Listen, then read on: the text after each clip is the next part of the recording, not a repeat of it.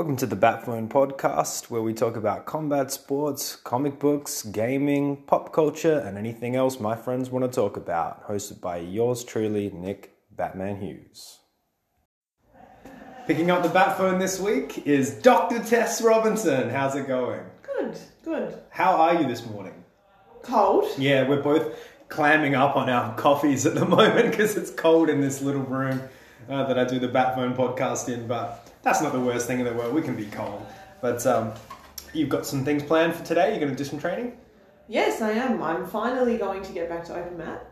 I haven't been to Saturday training for probably a couple of months because I've been working and I've been away and other things that I don't recall. Uh, other things, including like you know everything. I think based on the breakdown that I gave earlier um, when I posted up that you were going to be on the Batphone podcast, people could surmise very quickly that you've got a semi-busy schedule that you uphold. And I, you know, one of the major questions that was coming through is how do you balance it all? How do you actually do all of this stuff that you do? But you know, I've seen you walk into the academy like dead tired, but just happy to be here. You're always doing these things with a smile, you know. So, jiu-jitsu and the academy and the community they must hold a pretty a pretty strong place in your life for you to constantly want to come here. So that's a nice that's a nice thing. But in saying that, you were one of the first people who ever held a membership at mm. Trinity Mixed Martial Arts. Were you number one or number two? Zero zero two. Zero zero two. I you missed, missed out, out by. by. one. And who was number one? Was it Brody Greco? Oh, really? Who was sitting next to me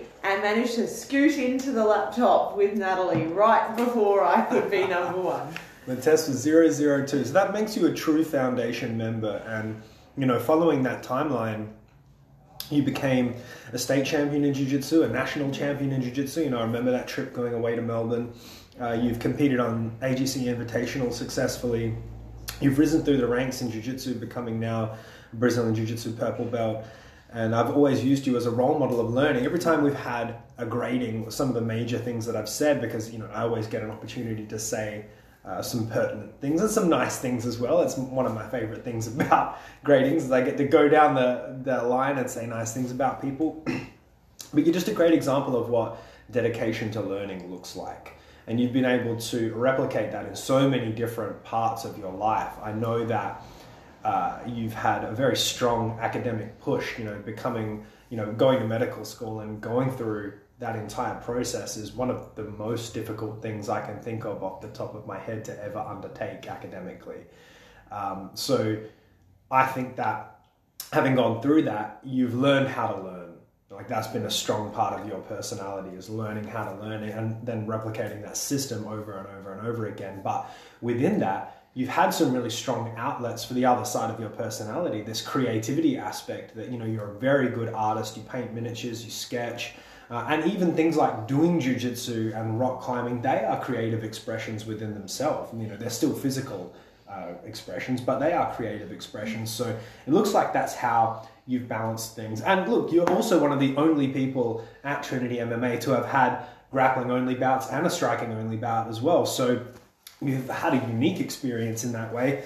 And you, I remember used to be sitting on the sidelines watching us do all of these things and watching all of the MMA fights, watching Mike Turner and myself and, and May and Ant. Before you ever stepped on the mats, you were in and around the club before you ever became, you know, a functional practitioner. So you must have an incredible perspective on the academy and, and martial arts in general. And where do we start with it all? I mean, I've given the spiel, but it's hard. Like, give me the the Tess Robinson induction into martial arts? We'll start there. We'll start like that. Oh boy, what a question. Um, I mean, you're absolutely right. It's been a a fascinating journey, and I think the perspective I've been able to gain over that time has been quite unique. Um, like you said, I spent over a year being the creeper in the corner watching people at sparring. I was talking, used to call you the creeper. Yeah, hey? I was reminiscing with Jake Chanel about that uh, on Thursday. Um, because really, I did just sit there and watch everyone and take it in, mm. but I was too scared to start actually training. Yeah. I was worried about disappointing myself, disappointing other people, even though they had no actual expectations. um, and, you know, I I didn't know if it would be for me, and I Mm. didn't want to know what would happen if it wasn't. Um, but as soon as I started, men, the environment that martial arts is and what it can bring to your life is something that you can't truly understand until Yeah. you're within it. Yeah, I agree. Would you say that you know stepping into or stepping onto the mats or stepping into the world of martial arts that sort of spurred you on to take risks and take chances outside of what you were doing anyway? Like, would you have started rock climbing or started you know expressing creatively in other outlets if you hadn't have done martial arts, or were you sort of on that track already? I think that I grew up quite kind of focused on one thing, Yeah. quite isolated in my academic pursuit. I knew I wanted to get into medical school, that was what I wanted to do, so I had to just focus everything on that. I did very little sport in high school, and when I did, it was very brief um, because I knew that that was my focus. Mm. And I think that now that I've become a part of this community and I've, you know, spent time trying to encourage other people Yeah. to get involved, it's changed my perspective on what taking that risk can add to your life and your personality Yeah. and to that other main pursuit. Yeah. If your pursuit is something academic, you know, you're going to get so much from the support and the alternate way of thinking Yeah. that you can attain from sport. Um, and you know, I think that's yeah, that's been really important Mm. um, as part of that journey. Yeah, I think I think something that we've spoken about in the past, and that, and that you brought up to me as being quite pertinent, is like you can experience different kinds of fatigue, and you can, and that can manifest differently in your life. So, what is the counterpart to that? You know what I mean? Like I, I was always such the athlete athlete person, and my only context for burnout and fatigue was physical, mm. and that's like a very obvious thing. Like when you run down, you run down. You actually can't physically move anymore. But certainly stepping into the realm of coaching, especially really early on, mm-hmm. I just threw myself at the wall when it came to uh, mental application, and I was fatigued in another way, and it manifested differently mm-hmm. in my personality when I started to try and do that all the time. Mm-hmm. And um, I've had my ups and downs with things, but I have to credit you because you've been always there to, you know, to kick me in the ass if I've done some stupid shit around the academy. And look, I mean, you laugh, but fuck, you need that, man. You really need that. You need those influences around people that you'll listen to and people that you trust. And I know that other people feel the same about about you and your role and within this academy. And you've been here for so long. Like you know, your, your footprints are in the concrete. There's a reason that we listen to you. There's a reason that we want you around, mm. and there's a reason why you've forged your pathways towards having all of these opportunities. And I'm sure there's a reason why every couple of weeks you rock up with another group of people into jujitsu, the new pups as I call them. So I come over and I see you with just you know a new couple of females or a new couple of males. Maybe they're from you know in and around the medical fraternity or not. I'm not sure where they're from, but you're clearly attempting to add something to their life because you knew it's you know it's added to yours as well.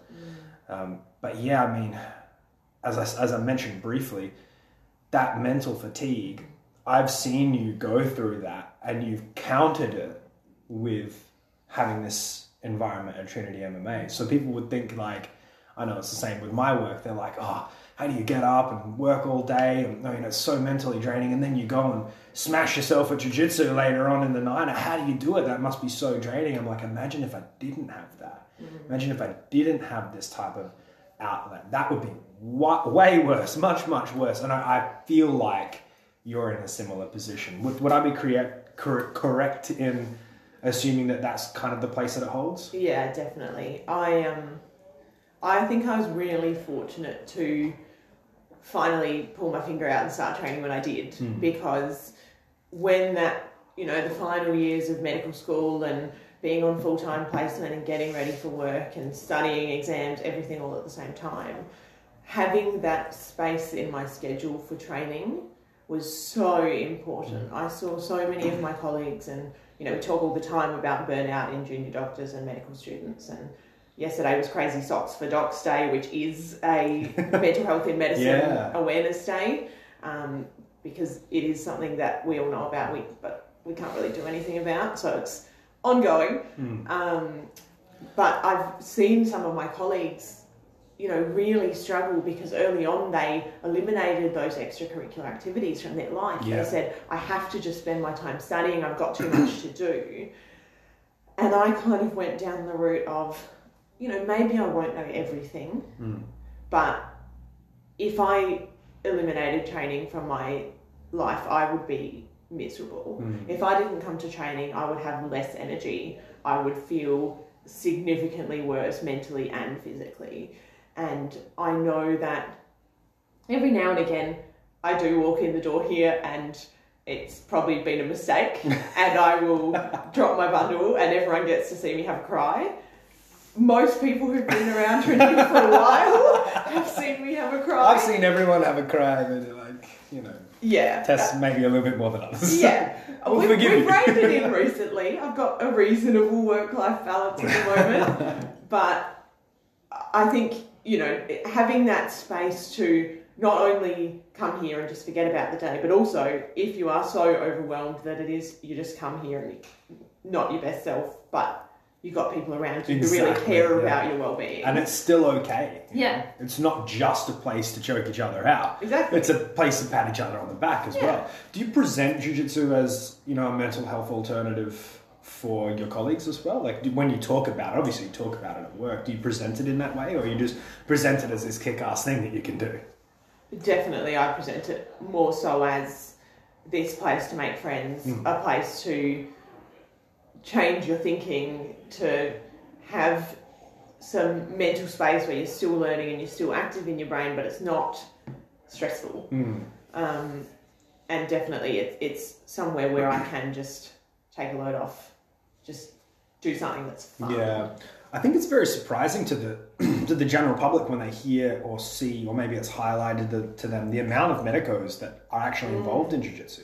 There's so many from all different fields and facets as well, whether it's psychology and psychiatry, ambulance workers, like you know, medical doctors, like whatever it is. Maybe maybe not a, a bunch of surgeons, but like at the same time, you know, there's a lot of different people from different fields who partake in it. Um, I think was it today tonight that came out and did Yeah. something? Yeah. Six years ago, Yeah. We um, were on Today Tonight as Women in MMA. Oh yeah. The surprising group. Yeah. Yeah. I like literally just started training, so it was a weird experience for me because I was kind of saying, well, I'm not really in MMA. but I do jiu-jitsu. yeah, like I train at the MMA gym, but Mm. like there's only one person in this group of six people who actually fights. But I appreciate what you're getting at. But isn't that always the case anyway? You know what I mean? Yeah, exactly. And I mean, realistically, the message that they were putting forward was, you know, this is a sport that has so many benefits that people don't see. People see this stigmatized cage fighting, all the Yeah. negative aspects of what the culture could be, but the general populace doesn't see all of those mental health benefits, the physical benefits, the relationship benefits that you get from being in an environment like this. Yeah. Uh, and even they said at the time, "Oh, you're studying to be a doctor, Yeah. a medical student. How do you do it all?" Yeah. Exactly. And I kind of gave them the same answer. You just, Mm. you know, you you prioritize what's important for your own well-being. And I know that if I didn't have this, I would be a misery. Yeah. Well, that's it's a great answer to give because I think it highlights to people that you actually do need two of these aspects in your life. If you have this hyper intense drive, there needs to be a separate outlet that accents that or takes the edge off a little bit. Even if it is a physical pursuit, even if it's not a physical pursuit, you could be playing video games or painting hobby or you know rock climbing or sketch up. Hang on, you you do all of that as well. So I guess. Uh, I'm so, I'm 100% going to be posting up like some of your artworks and things like this because I think the more you get to see the scope of someone's personality, mm-hmm. the more you can identify with them. And that's been a big part of this podcast as well. Is like I I know that everyone who tunes into this one is going to be listening because they want to hear about what you just said. Like how do you balance this you know, being a medical professional and being really dedicated to jiu-jitsu and, and MMA and striking, like, how do you do it? How do you do it? And your Secret answer is sort of I don't do it that well. no, no, no. But your answer is kind of like, how do you not do it? How, how would I not do it? Mm. You know what I mean? But it's not all that you are. Mm. It's not all that you are. And I think a, a great addition to that answer is adding different aspects to your life. Mm. It allows you not to burn out. It allows you not to get so hyper intense and, and hyper focused, which is, you know, a huge learning curve that I had to take within my own life. And I had some great people around me to, to guide me and, and help me find it. But uh, at the same time, you know, we're still prone to doing that. That we go up and down. We go in waves of doing things, you know.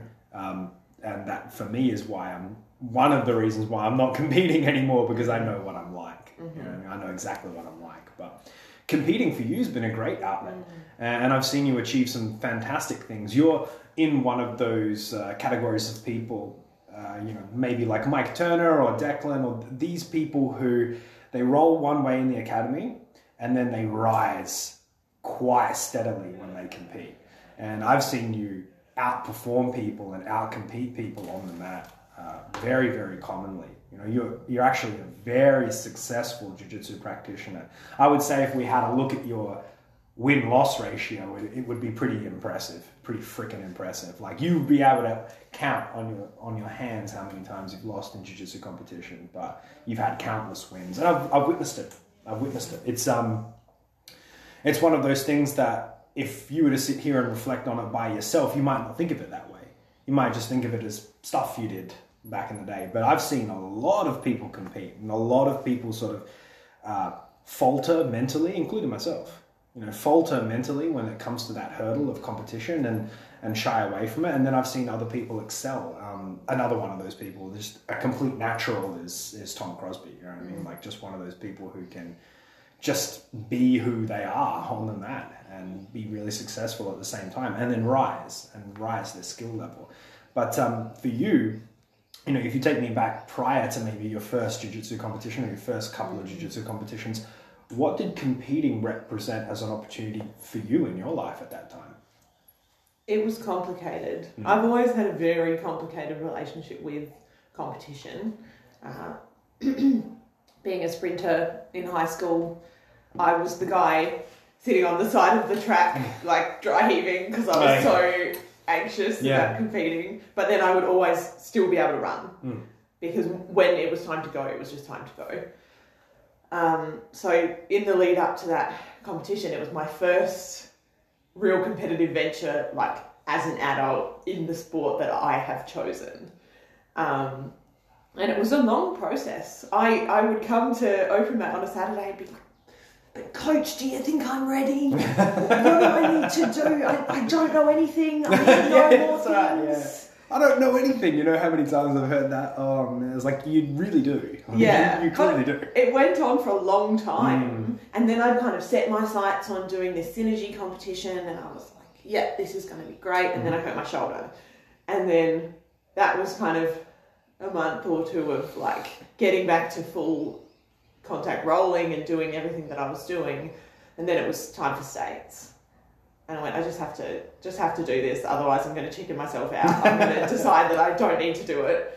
But I guess for me it was, and it always has been in competition, a chance to really not prove to myself, but assess where I'm really at. Find out. Yeah.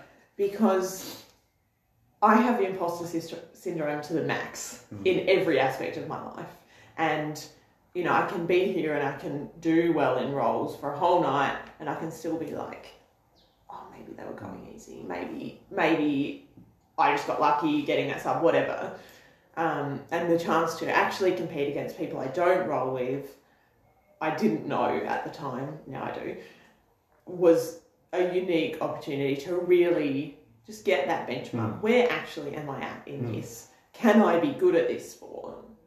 And I guess what's the trajectory from there? Yeah, it's it's very interesting how many high achievers have that have that imposter syndrome idea in their head. You know, even myself to a certain extent. I'm not saying oh I'm this massive high achiever, but you have to imagine. You know, when I was thrust into the position of coach, the majority of the people that I was coaching at the time were many years my senior.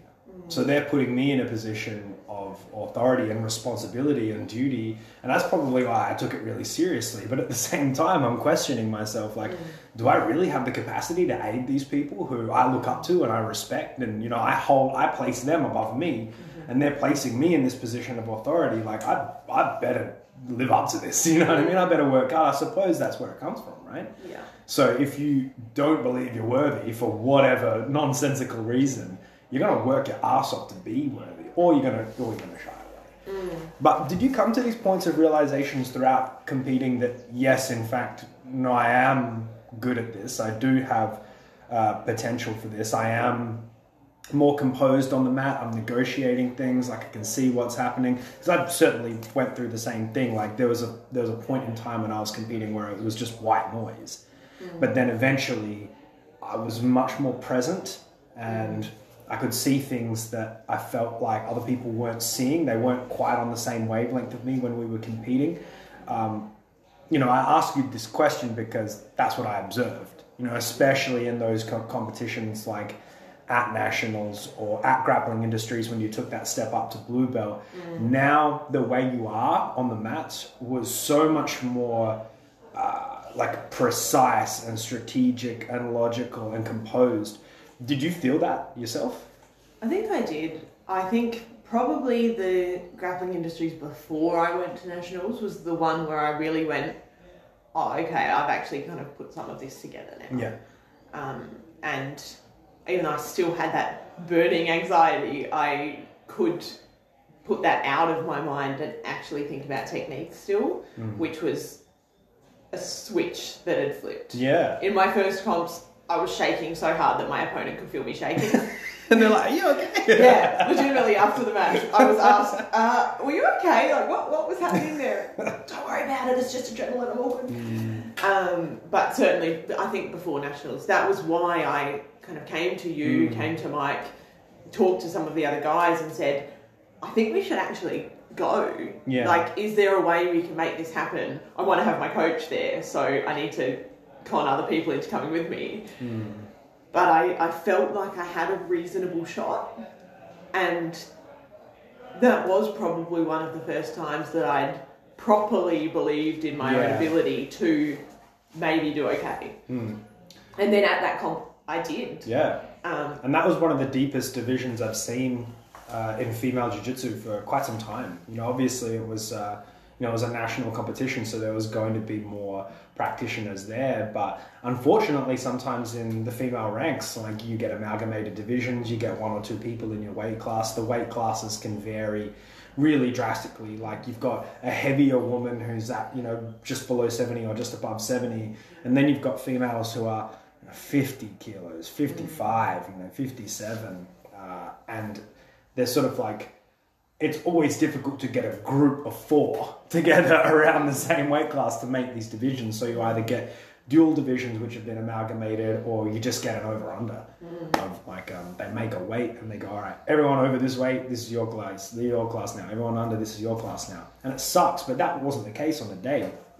Um, you actually got really deep divisions in all of your divisions, and you did amazingly well. And you had to assess and you had to adapt, and that was like a real jiu-jitsu competition experience. Like that was one of the, the biggest ones and the realest ones. I was really proud of you for doing that. I think that was like Tessa's competitive coming out party, and after that, like, yeah, it just got better and better from there. Um, and again, this is why I can use you as a role model for learning within the academy. I think some of the things that you've been able to achieve, yes, on the mat and in your life, uh, are very impressive.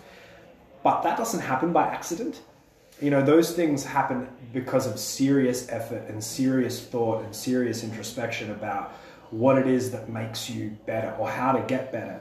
And some of those increments in progression are microscopic, or it would feel like, you know what I mean? So you really got to look hard and you really got to put, put the axe to the grind. But I think you have a great way of relaying that to people now as well because I hear you on the mats when you talk to new people or when you talk to people who are around about your skill level as well. And one of the things that you're able to do very, very well is relay your past experiences to them and relate it to them and what they're going through right now.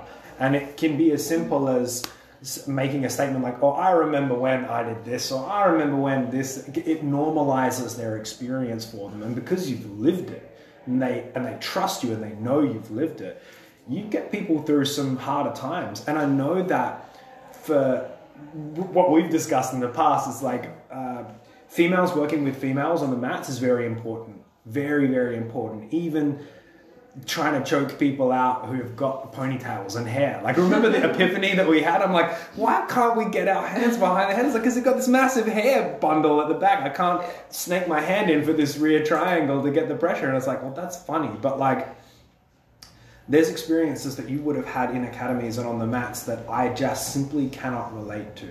And I cannot relay that experience or relay understanding of that experiences to, to new female practitioners or even to experienced female practitioners. Mm-hmm. And the fact that you're in the position that you can and you do it you don't do it like you don't pull people into a room and say this is what you got to do you just it's all within the process and it's all within a really positive environment and it's really helpful and i know that that's how you build trust with people and that's how you build a community and um, one of the questions that came through, obviously, you've been involved in this for quite some time now. What is your perspective on female jiu-jitsu and opportunities for growth in female jiu-jitsu within South Australia? Have you seen a steady progression? Have you seen trends up and down?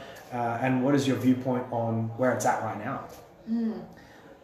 When I was competing a lot as a white belt, we did have a reasonable cohort of women who were competing. Mm-hmm. We were certainly not all in the same weight class and not all at the same rank, but there was quite a few of us who were regularly competing.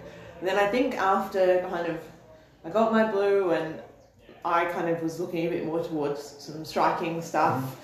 I did see that there was a bit of a drop off yeah. in women competing, and I think I've seen over the years that because historically there weren't very many coloured belt females in South Australia, um, it would be that you know uh, that group of women would get their blue belts, and then you know people weren't able to compete for whatever mm. reasons, work, other focuses, and so the divisions dwindled and dwindled and mm. dwindled. And at that time, there probably weren't that many new women starting competing mm. either. Mm. So there was a, a break of a couple of years. Ah, I see what you mean. Like if there's a lot of people and they're, they're at white belt and then some of them get their blue belt that thins out that white yeah. belt crowd and then the blue belt crowd it's like what incentive do they have to continuously compete against the same yeah, people exactly because it's even even thinner crowd at yeah. that point in time so there's going to be like a, a little bit of a lull yeah, exactly. and you're saying you experienced that yeah i mean certainly i watched it happen and we were pretty fortunate that we had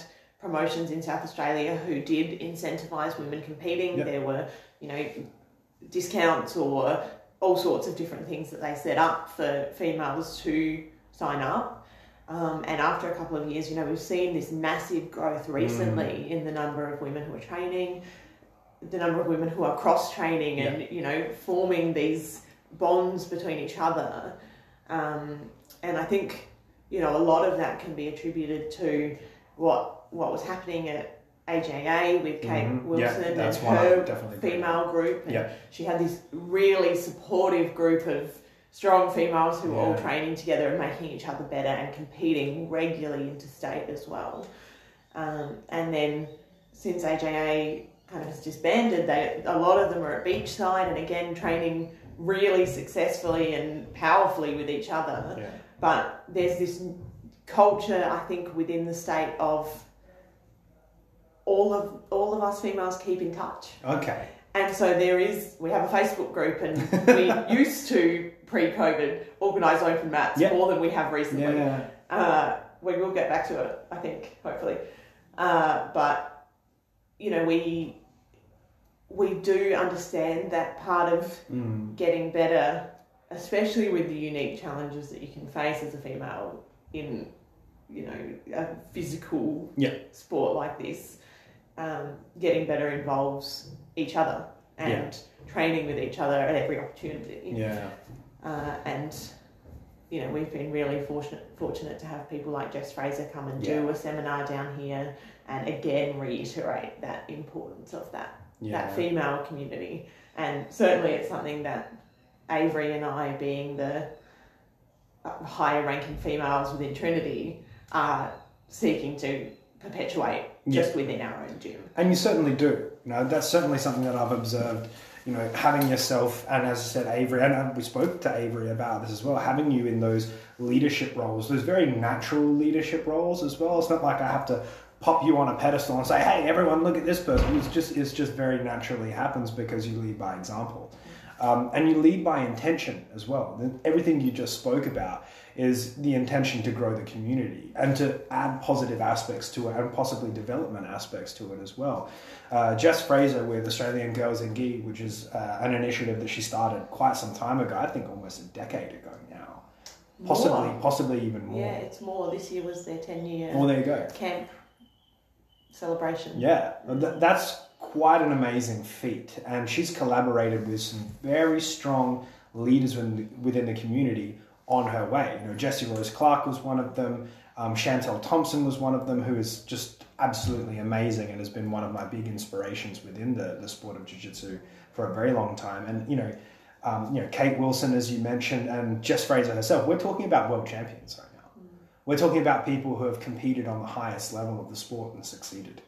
You know, I, I don't want to gloss over that and sweep that under the rug because those are the people that you want at the forefront of progression and development in a really positive way. Mm. And it shouldn't be understated what they've been able to achieve. And, you know, from the outsider looking in now, the female leaders that we have, even within the state of South Australia, Kate, as you mentioned, yourself, Avery, Taylor Ford, they are just absolute pinnacles of skill and talent. Like the, these are the shining lights of what can be achieved. And there's just so many more. We could sit here and rattle off so many more awesome female. I mean, you know, I'm biased, so, so I'm going to say Jackie. You know, but at the same time, like I wouldn't be lying.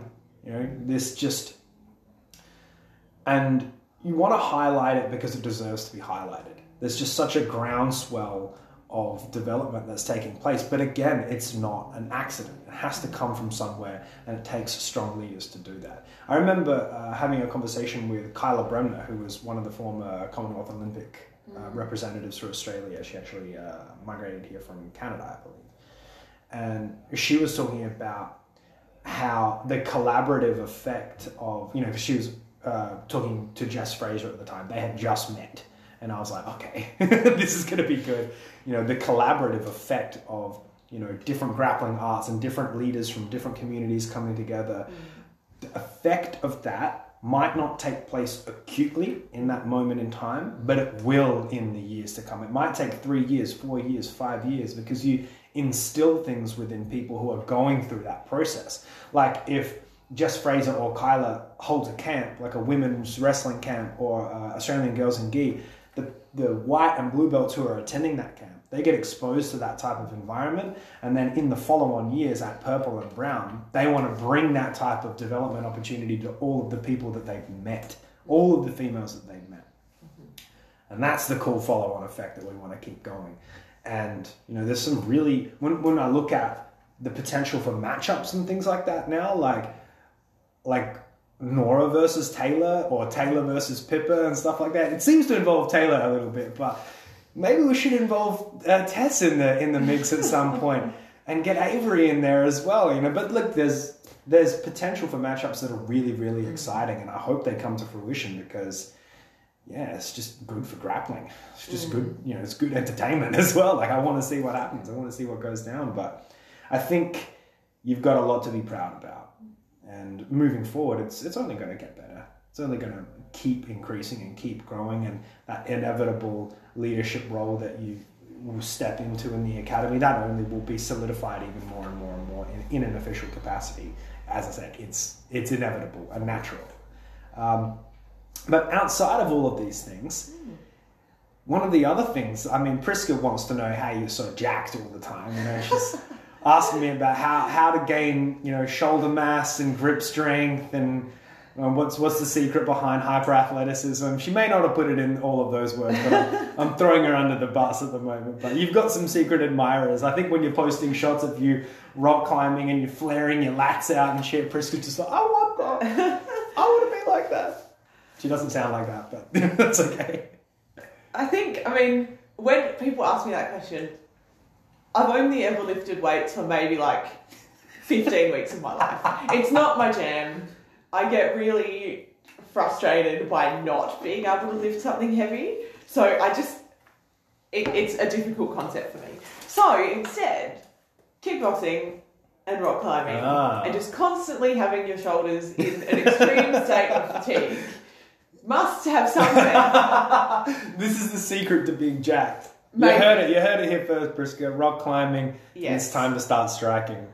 Yeah, yeah. I mean, realistically, the the strength that you have to develop within your shoulder girdle and you know around your delts to be able to hold your arms hmm. for striking, for even for wrestling. I think that's probably actually where it started. Is like clinch work and you know really strong grip work in wrestling, and then more recently rock climbing and.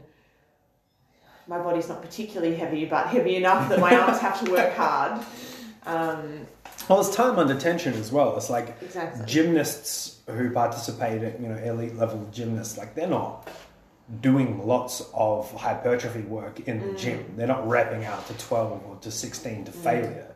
It's just time under tension. It's Mm-hmm. that constant isometric grind through movement, like things like the rings and pommel horse and Mm-hmm. things like that, or things like uh, being on a bar or balancing as well, like Mm-hmm. beam and stuff like. Think, look at the uh, average leg size and glute size of a female gymnast is ridiculous, Mm.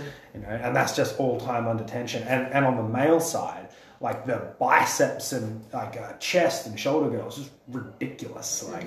But they're not, you know, pumping iron in the gym. I think that's a similar type of athleticism that you will get from wrestling, that you mm. will get from jiu-jitsu or from rock climbing. Those things are quite transferable mm-hmm. because it's just that constant isometric squeeze. Mm-hmm. Um, but I think rock climbing is probably more efficient in that way. Like the technique is based on efficiency of your squeeze. You're not trying to like burn, you can't mm. burn your muscles out and burn your hands out. So you're sort of like doing the, the most with the least amount.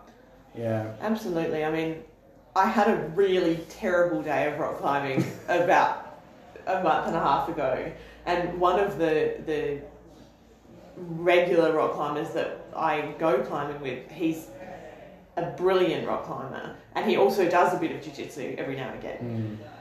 And I was really struggling. I was stuck on the wall, just holding on for dear life in full tension. And he said to me, Tess, think about jiu-jitsu. You can't be holding on at full strength Yeah. and full tension the whole roll. It doesn't work. Yeah. You need to pick your moment, be balanced, be flowing, pick your moment that you need that tension. Mm. Because that's the only way you can be efficient in this. Mm. Or you just burn out. Your forearms get pumped out, your hands forget how to hold on, and you end up, you know, nowhere because you're not actually effectively using mm. those muscle systems.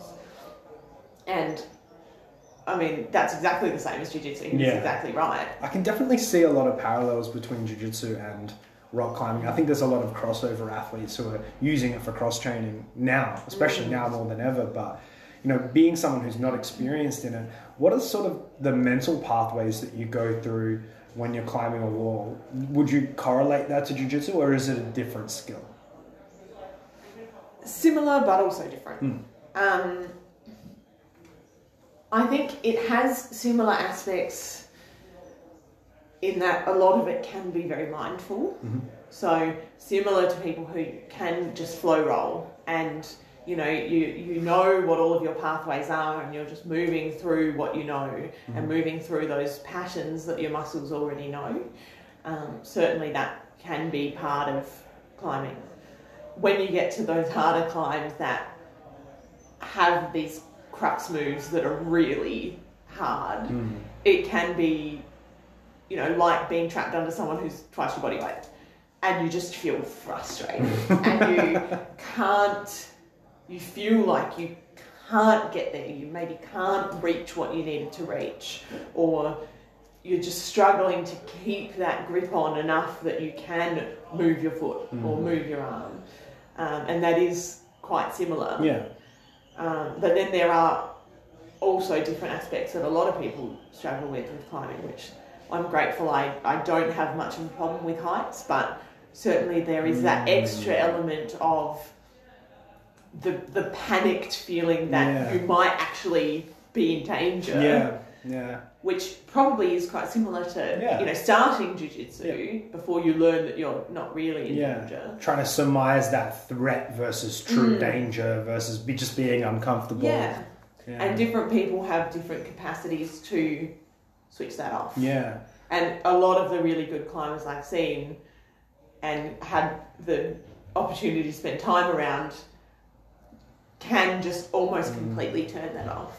Yeah. That's They very won't- impressive. Yeah. But wouldn't I mean, obviously in speculation, but wouldn't that urgency and that adrenaline make you sharper in moments? Like people learn how to channel it when they need it, or is it just like blank? If you can channel it, Yeah. it can be good. Yeah. But it needs to be at a manageable level. Mm. And if you get to a level where you're so stressed that Mm. your whole body is surging with adrenaline, your legs are shaking. I mean, you can't keep your toe on this three millimeter little edge on a flat surface Mm. and hold your whole body weight up. If your leg is shaking like a Yeah. leaf. You know, what, you know what's crazy? Like as you as you're saying these things, it makes so much sense. I've always thought that the physical aspects of rock climbing were the most transferable to ju- to jujitsu, and of course, I, I certainly believe that they are.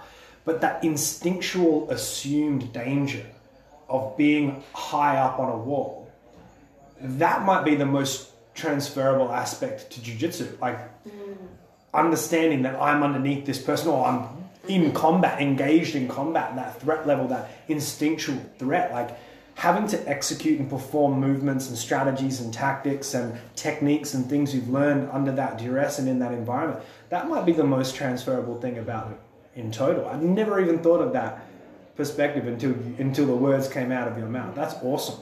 Maybe I need to do some rock climbing. I think everyone needs to do some rock climbing. Honestly, it is such an amazing sport. And again, it's like jiu-jitsu in that there is such an incredible community of people. yeah. You go to the bouldering gym, and if someone's seen you there once before, they'll like, if they're climbing the same climb as you, Yeah. you like talk about the details of the climb. Yeah. If you're struggling, they'll try and help you. If they're struggling, you try and help them. And it's like watching someone struggle in a roll where even if you're not their best mate, you go, oh, how about if you try this? And it just builds this camaraderie because everyone's got these same, everyone wants to get better. Mm.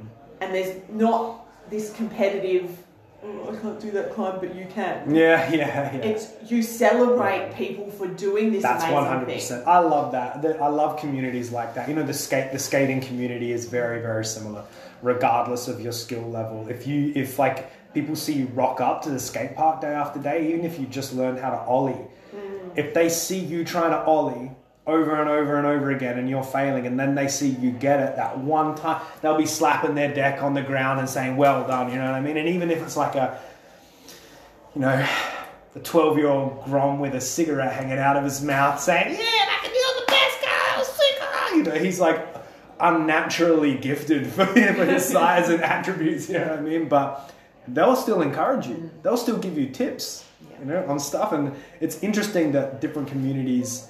You can draw those parallels between them, and obviously, jiu-jitsu is, is another one that we can incorporate within that. And that's a really cool insight. Thanks for that. I appreciate it. Yeah, we're gonna have to. We'll do a Trinity rock climbing day.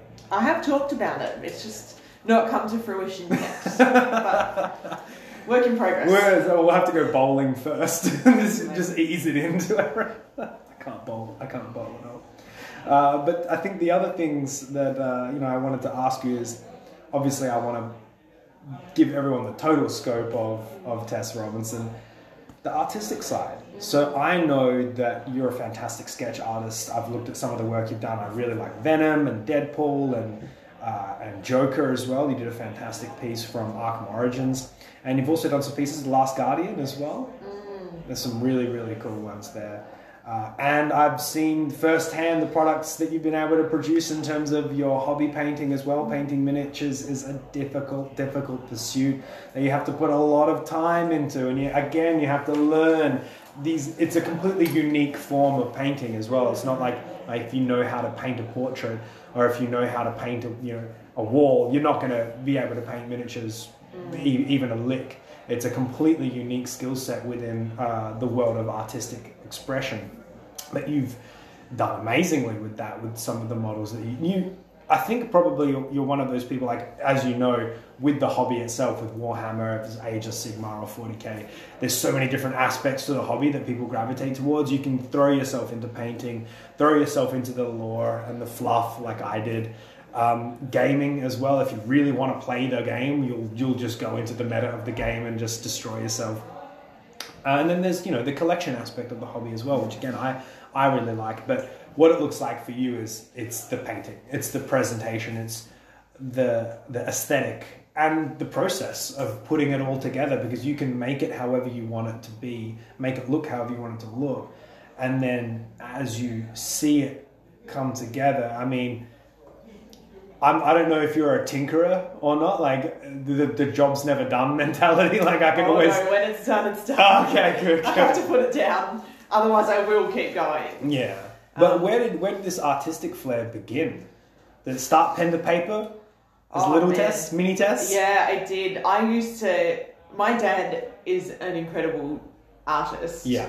Who never really recognized that talent. I don't think so. My whole childhood was, you know, my dad just scribbles crazy looking drawings all over bits of paper all over the table, and it used to be me running to him and saying, "Dad, draw me a face." so he would draw me some, you know, beautiful lady's face with long flowing hair, and then I would colour that in, and I would practice shading and practice the lines, and then I would try and copy his drawing because the proportions that he was able to create with like one line and not even thinking about it in five seconds at the kitchen table was just. I, I couldn't even imagine how easy that was for him. Mm. Um, so I was always a drawer through school. I cannot paint a portrait to save my life. Ah. Could uh, I'm sure that if I really tried, I might be able to make something adequate. But painting on a flat surface is just not not my thing. Mm. Um, I can sketch, I can draw, I can occasionally colour, but then the opportunity came about for me to start collecting Warhammer, and I I wasn't sure how I would go. I started with a very easy army. I had Necrons, Oh yeah, I remember your Necrons. silver robot men, which required minimal effort, maximal reward, and the only bit that I put effort into was their guns, which were orange with lightning. I remember them. And I had to drop them and they kept getting back up. yeah, they won't go down. Get off so, their lawn. That's so frustrating.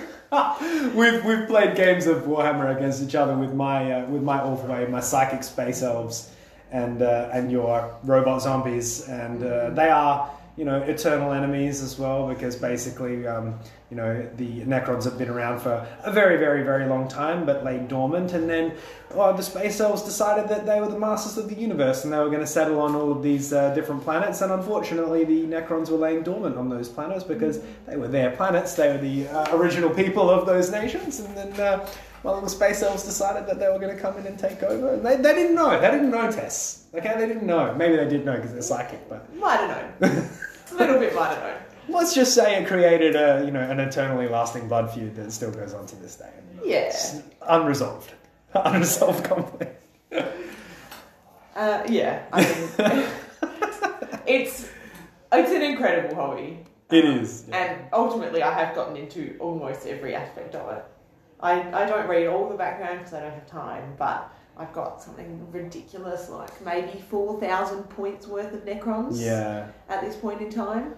Um, the, I remember your um, was it the C'tan? which one? Oh, the the big um, the trapped god inside the sphere. What is that called? Yeah, the, the Transcendent C'tan in the. What? Oh, what is it called? When he's not in it, it's called an obelisk, but Yeah. when he is in it, it's called something else. The Tesseract Vault. The Tesseract. Oh my god. Those things were so incredibly impressive when you were painting them. Like I remember the process that you were going through, but yeah, just it's it's so awesome when you see a fully painted army on the table mm. and like you know fully painted terrain and everything like that. But I, I would say pound for pound, some of the most impressive stuff you've done is the Age of Sigmar work that you've done. Mm. I think it's, you know, the fantasy realm and the design of more humanistic type characters allows for a lot of creativity. Yeah, And, you know, within my army, which is now called Daughters of Khaine, but were Dark Elves, yeah, um, elves as a whole have so much capacity for, you know, tailoring and creation to your own Yeah. imagination. dark elf, high elf, wood elf, like Mm. Sylvaneth as well, and just everything, like Mm. everything between that. And those models have such incredible detail that you really can Yeah. just make them beautiful. Man, if I if I was gonna do an Age of Sigmar army, I used to think I would be an ogres guy, mm. but honestly, it looks wood elf to me. Yeah. Like it's so appealing. Like having you know just you know archers backed up by tree fiends and backed up by this yeah the whole the whole idea of the silver Sylvaneth like cr- tree creature army is super cool looking. Yeah. It appeals to the small child in me. Oh, I agree. I mean, they were what I, out of all the new models that had come out over the past, however long, five years or something, Mm. the Sylvaneth when they were first released with the the elves riding the deer yeah. floating through the forest was just an incredible visual. The trees are amazing, Mm. but I have too many friends who have those models. Yeah, but I mean, when I see them, I'm like, how would I ever even conceptualize painting that? But when you see it, you're like, oh, I'd love to paint that. And that's the difference. That is the difference, right? Uh, so you know, you don't have to, you don't have to like collect it to make it part of your army. You can just collect it to make it a, a standalone piece. What's what's your favorite standalone piece? That might be a hard question. What's your favorite two standalone pieces that you've done? Give me two. My favourite is my Alarielle the Ever Queen, which is a Sylvaneth model. yeah. Um, and I was very tactical and fortunate in that I made myself the last person who entered Matt Bud's Warhammer Store's Secret Santa, so that then he had to buy my Secret Santa present. and the last person who he buys the present for, he's always very generous. And we are friends, so that helped.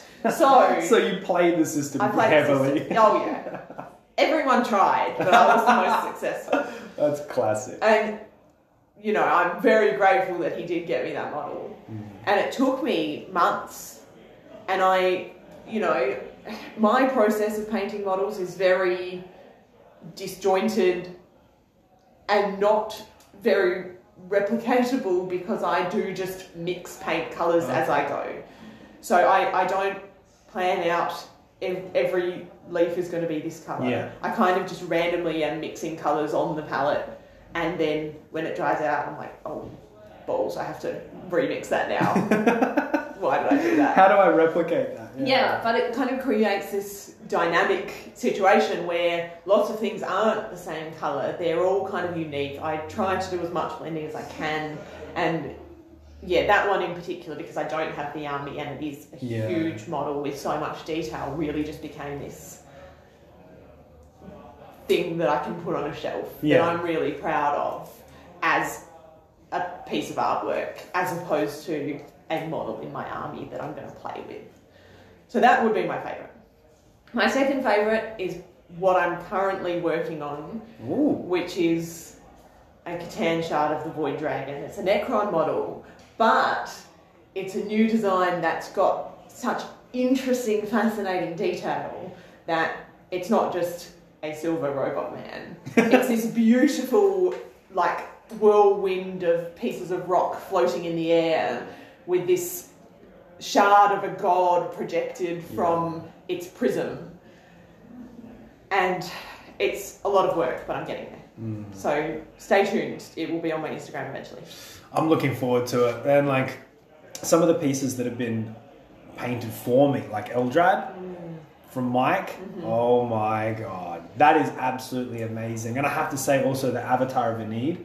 um, that mm. Goddard did. Mm-hmm. Wow! Like just I got it back and I'm like I could never do this. Like I could never. A I'm not artistically inclined, Yeah. and I could just never conceptualize it and bring it together the way that they did.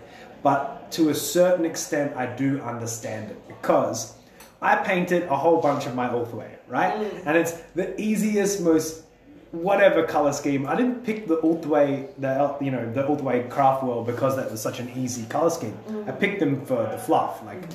for me, I'm I'm all about the story and the the back the history of. Um, you know, Eldrad, Ulthran, and the, the Seers and all that kind of stuff. That's what appeals to me.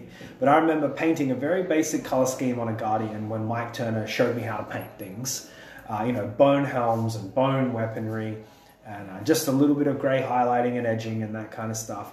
And then he showed me how to do the red gem, right? The first inside layer, the second layer with like orange, and the third layer with a dark with a with a lighter color. I'm like, why are we going dark to light? And he's like, because you're gonna put a little white dot right in this place, and it's like the light hitting it and shining through. And I'm like, wow, that looks really cool. And then he said, we're not finished yet. We put one little bit of ard coat on it.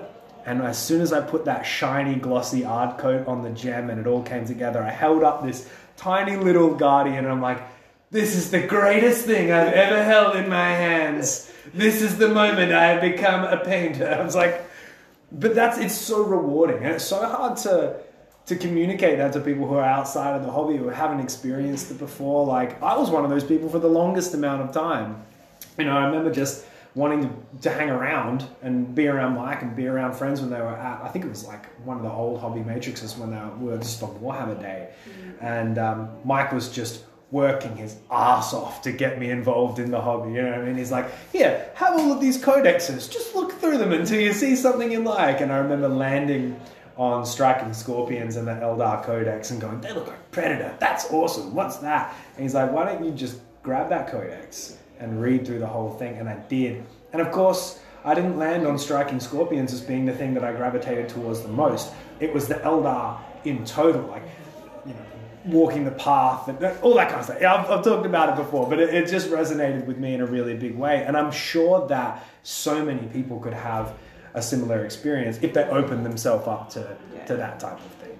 Yeah, and certainly, you know, the more you talk about Warhammer within groups of people that you would otherwise not discuss your nerdy hobbies with, the more you realise that almost everyone has had some kind of connection Yeah. with it in their life, and they, you know, a lot of people said to me, "Oh man, yeah, my brother had that when we were kids. I always thought it looked pretty cool." Yeah. But then it just kind of got went by the wayside. They grew up. They didn't want to play with little Yeah. plastic toys anymore. But then people realise those multifaceted aspects of how it can be this amazing, Yeah. creative narrative expression, and they go, "Oh man, I wish I kept those. Mm.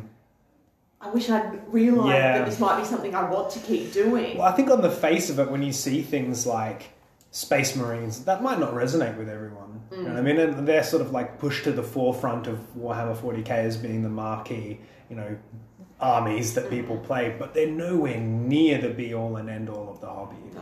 And uh, yeah, it's just. I know what it's like. You like you want to needle people into liking the things that you like, so you just want to show them a little different version of it. Or maybe you might like the Sisters of Battle, or maybe you might like Tyranids. Do you like Tyranids? Like, but you know, it's coming from a good place, is what I'm saying. Just, but uh, yeah, moving forward from all of the nerd talk. You know what? Actually, I don't want to move forward from the nerd talk. I want to talk more nerd talk. You know, last week I had Leon Bowley on, and we were talking about Dungeons and Dragons, and we ended up talking about Dungeons and Dragons for like 20 to 30 minutes of just like us talking about experiences that he had. And he told me a story about how he was on this campaign and it took four or five years to play this campaign out, which is exactly what happens in Dungeons and Dragons, right? And he told me this off air. And he, and he did a quest really early on in the campaign uh, where he saved, you know, just a peasant man.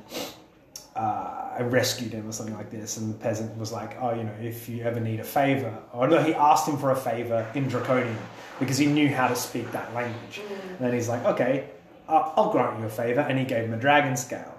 And then that you know, four or five years later, after this character had died and he played as a different character and then resurrected the same character who still had this dragon scale. Right at the end, when they're in the Hell Oblivion realm, uh, when they're right at the end of this campaign, you know, a massive uh, demon or deity like appears to just destroy them all, and he finally like squeezes this dragon scale that he got five real world years ago, and makes this, you know, the the incarnation of Baphomet appear. Oh my and they have this grand scale like deity battle. I'm just like I'm listening to him say this kind of stuff, and I'm like, if you say this to anyone else, they're not going to believe you that it happened or believe that it was a, a thing ever. But that's what real nerd talk sounds like, and I was just hanging off the edge of my seat as he's telling me this story. I've just butchered his story.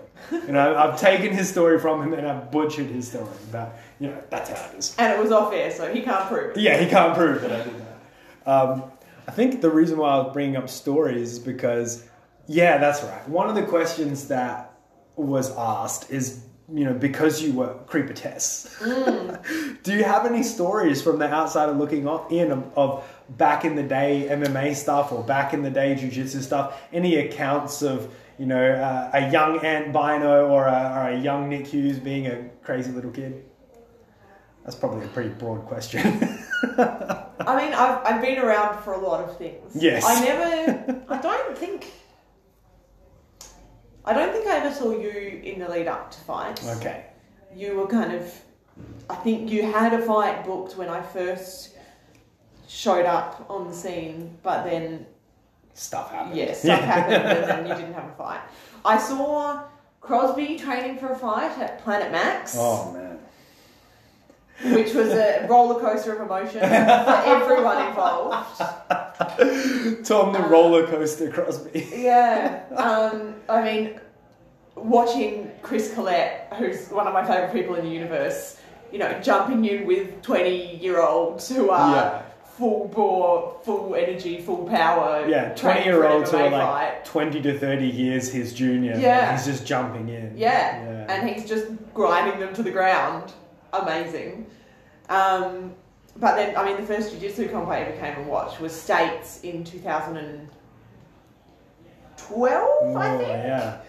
And that was the first time I ever met Dan Dwyer, who had cut weight and not eaten for 24 hours to make weight, and then started to eat a four pack of muffins before someone said to him, But Dan, you haven't even weighed in yet. Oh, And so he had to then stop eating the four pack of muffins and had to go away in. Hilarious. And then Tony Caruso's hurting his ribs and having this little ice baby that he was cradling by his ribs, that he was giving a drink out of his water bottle. oh my god! To keep it cool. Yeah, it was just, it was a truly adorable Oh. sight. And this is all before you ever stepped on. Oh yeah, as well. well before. I mean, there were there's some amazing things that happened at that competition that I had no comprehension of what I was seeing at the time. I remember being so struck by Antonio Caruso's jiu-jitsu Mm. and being like, "Wow, that guy's really good." Because he was a purple belt at the time and just so technical. I didn't really know what the techniques were, but I could tell it was put together. Tell it was good. Yeah, yeah, yeah, yeah. And then, I mean, now he trains here Yeah, um, you know, Mike Turner and Tom Crosby were in a division with Craig Jones yeah. at that yeah. competition, and I've got pictures of the three of them on the podium on my phone. That's awesome. Like, yeah, I- I remember being at cool the things. synergy where Tom Crosby was on oxygen. It was like uh, a very late inclusion to the competition at Synergy when, uh, and he hadn't been training that much, uh, and I think he was sick on the day, and he had entered into the open weight because it was one of the first times there was ever a cash prize, and um, he was on oxygen.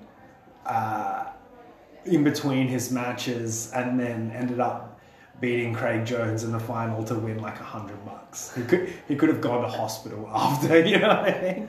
I love those stories, and that's why I want to ask you about stories. I mean, we could probably sit here all day and just recount tales of like traveling over to Canberra for Brace for War and things like that. I mean, there's been so many things that have happened in and around the scene, but my point is that you've been there for all of them. Mm. There's a reason why you have You've been there every little step of the way. Yes, there was a little bit of stuff that happened before that, but I'm glad you missed it because you didn't have to see me in those points in time. But you know, being a coach uh, and being your coach and someone who's uh, had a hand in, in guiding you and helping you, and I've really hoped that I've instilled a bit of confidence in you in your jiu-jitsu and what you can achieve uh, both with thought and with physical action as well. And I've been, yeah, I've been very proud of what you've been able to achieve, and that's why I still, to this day, use you as an example of what a good role model in an academy can look like.